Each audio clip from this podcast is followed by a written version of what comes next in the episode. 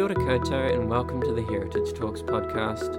On 6 November 2019, Dr. Polly Sussex presented her research on the experiences of some early women settlers in Auckland, focusing on Sarah Mayhew and her attempts to transpose her piano to the wild shores of the colonial city.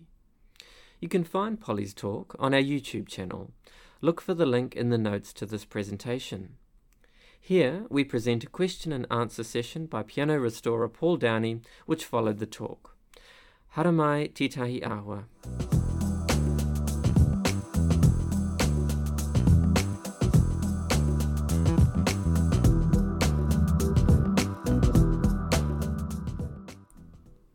Paul elaborates on the square piano versus the harpsichord. Harpsichord basically is the, is, was the most important keyboard instrument right up until about 1800. And the overlap starts around 1750. Bach played on, on proto pianos uh, before he died in 1750 and was quite impressed with them. But they were in a very early stage of development at that point, and by the end of the 18th century, so around 1800, they were already very sophisticated instruments, pianos, and the harpsichords too were quite sophisticated, and they were they could see the writing was definitely on the wall and that they were going to go out of fashion. And there were some quite cunning um, attempts to make the harpsichord more expressive, um, but they didn't really work terribly well. And, and fashion changed, musical taste changed, and the harpsichord fell out of favour and the piano gained in, in favour. So you could say harpsichords basically come to an end at about 1800, and um, and the piano was really well into its development by that stage. How did you become interested in restoring pianos? Um, oh, well, it, it started um, with building harpsichords, which I started doing about 40 years ago, slightly more than 1977. And um, building harpsichords meant maintaining them as well. And um, the early pianos were instruments I was always very interested in and they have their, their, their, it's a completely different approach to um, in in restoring instruments like that um, compared with modern pianos. Um, materials are different, everything's different. The um, stringing's different, the materials are just completely different. Um, and, and, that always fascinated me. I always found it very, very interesting. And there are a lot of overlaps between the harpsichord, the end of the harpsichord era, and the beginning of the piano era as well.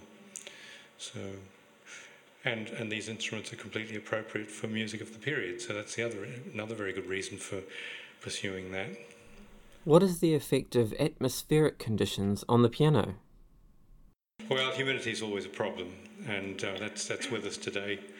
Um, instruments change, or you know, they all do. Being made of wood, um, they, they, take up moisture and they lose it, and um, so it's just something you live with these early instruments do go out of tune quite quickly, um, but they, they stabilize given time, and um, they are much easier to tune than a modern instrument.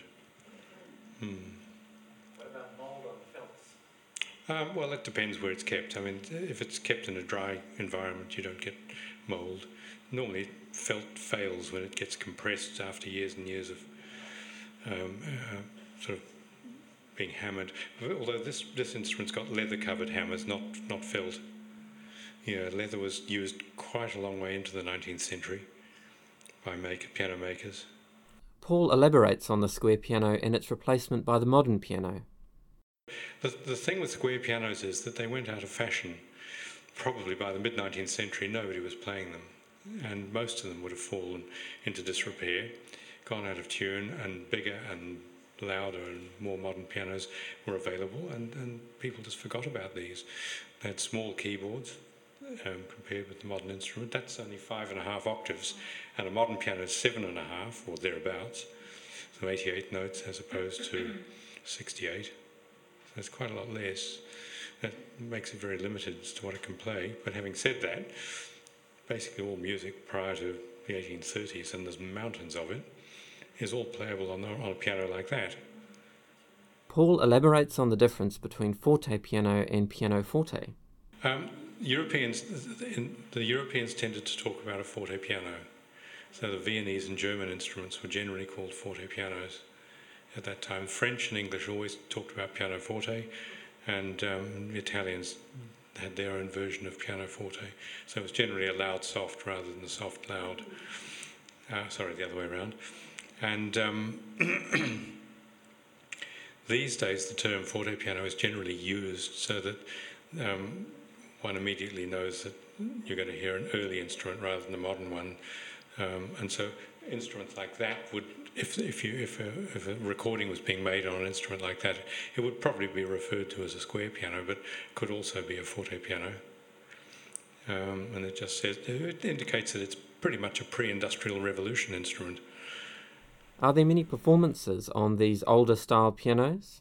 Uh, yep, there's quite a lot of a lot of stuff being done. Recently, there was um, a um, recording of Mozart piano concertos made with one of the forte pianos at Auckland University and a Baroque group. So, authentic performance of Mozart piano concertos on a period instrument, although it's a modern reproduction of a period instrument.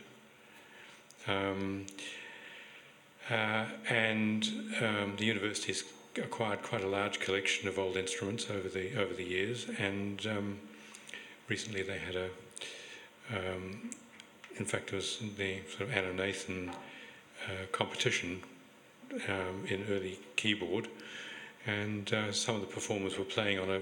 The oldest instrument they played on was a, a London-made 1774 square piano. Um, that's one I restored for its owner about three or four years ago, and that was quite an important instrument um, made by one of the makers who are referred to as the Twelve Apostles um, who were a group of German piano makers who, during the Seven Years' War, um, went to London to get out of the political unrest and set up the London piano building industry. And there was about there were twelve quite important makers, and um, this Pohlmann was one of them. And, uh, and, and I mean these these people like Smith and um, who seem to be working at that address for some some years, they would have all been sort of um, offspring from the, these these makers, and they would, he was probably an apprentice to one of them. It's quite possible. If this is your first time listening, then thanks for tuning in. The Heritage Talks podcast is produced regularly for your education and enjoyment. Talk notes are found on the Talks page at soundcloud.com. Come back whenever you like and feel free to add the podcast to your favourite RSS feed or iTunes. All links are in the talk notes.